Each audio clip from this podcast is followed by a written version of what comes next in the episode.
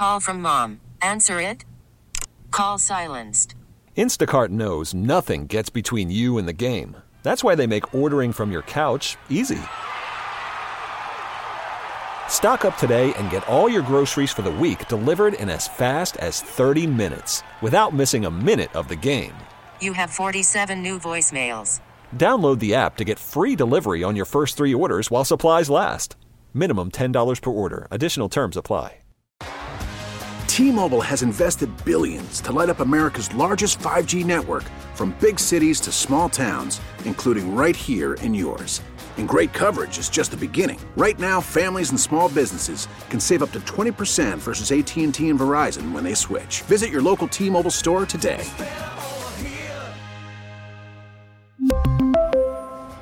Plan savings with three lines of T Mobile Essentials versus comparable available plans. Plan features and taxes and fees may vary.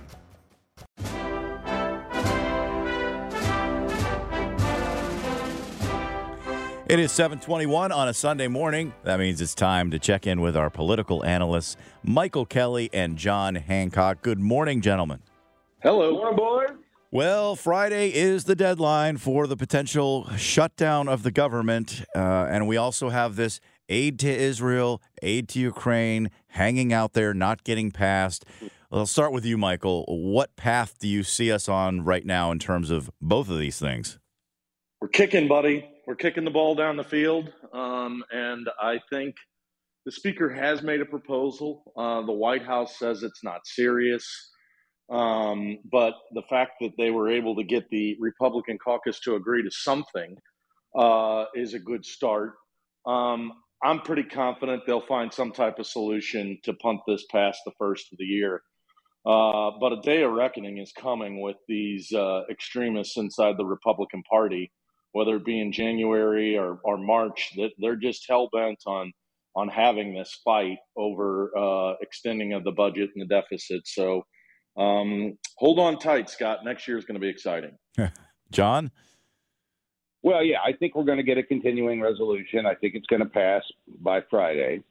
Uh, it's probably not going to have Israel or Ukraine funding in it.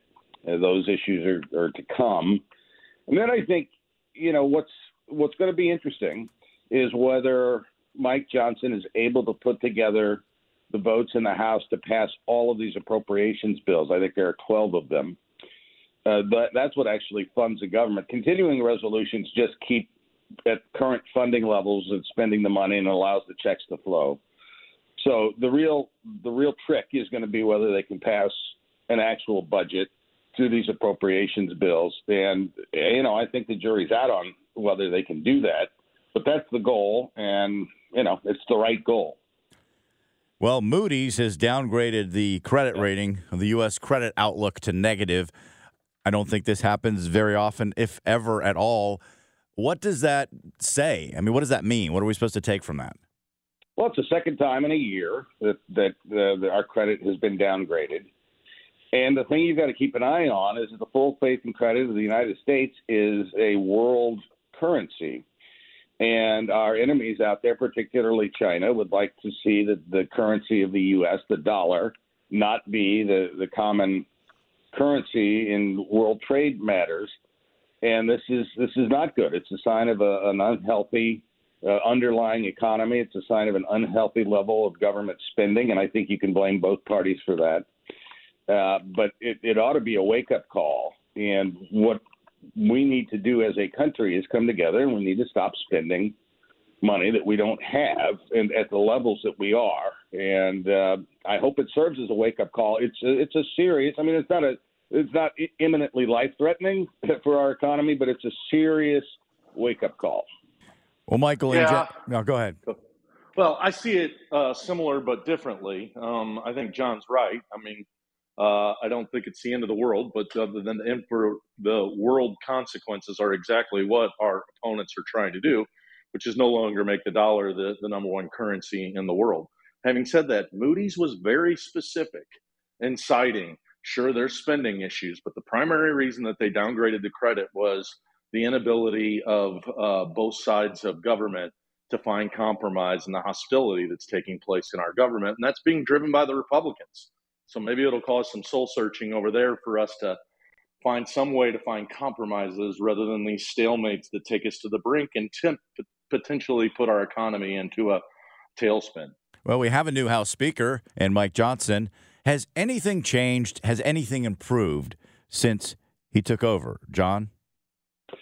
Well, uh, he's essentially going to pass on Friday the same kind of similar kind of deal that Kevin McCarthy passed a month or so ago to uh, keep the government open. That deal that McCarthy made with Democrats is what led renegade Matt Gaetz and seven other Republicans to uh, vacate the, the speaker.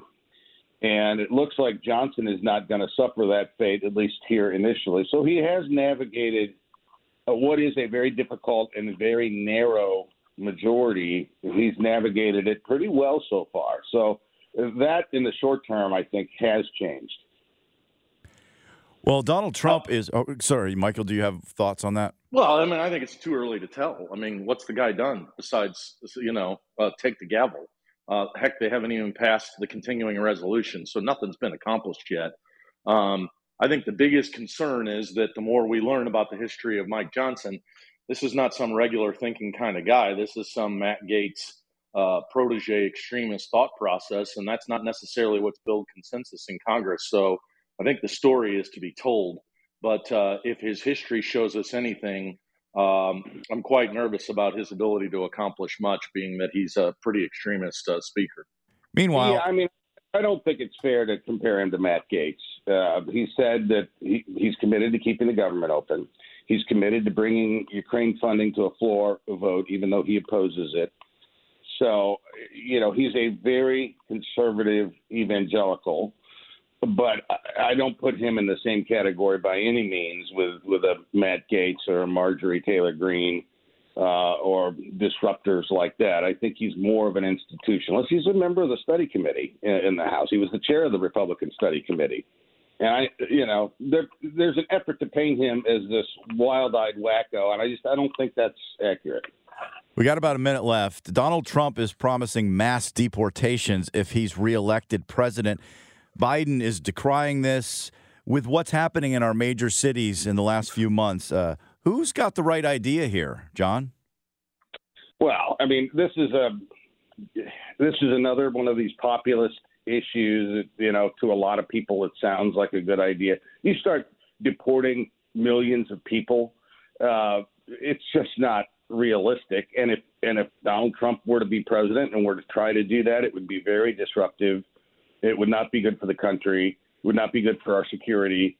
Um, so, but it's the kind of rhetoric that you know he uses with great success in in the GOP. Michael, final thoughts. Yeah, I think that's right. Uh, I think the one fortunate thing is, is Donald Trump will not be president. Uh, hopefully, he'll be sitting in a jail or dealing with his political consequences uh, or the legal consequences of his behavior uh, in the documents case, etc. Uh, and John's right. I mean, it's just, uh, I don't think this type of rhetoric is helpful. I think it fires up a particular base, but ultimately it doesn't stand for the values that are the United States. Michael Kelley, John Hancock, thanks, guys. Peace and love. All right. Total Information AM on KMOX.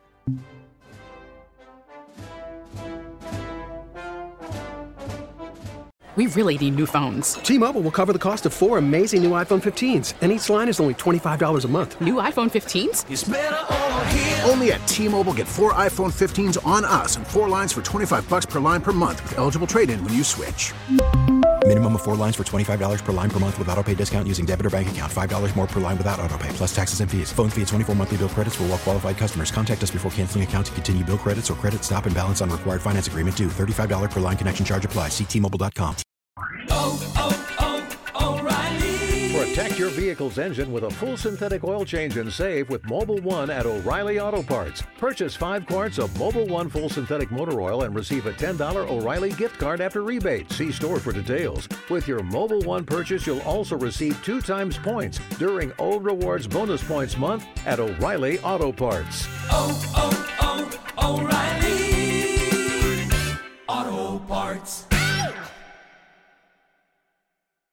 Hey, Rob Bradford here. I have set out on a mission with my good friends at FanDuel to prove what I have known for some time baseball isn't boring.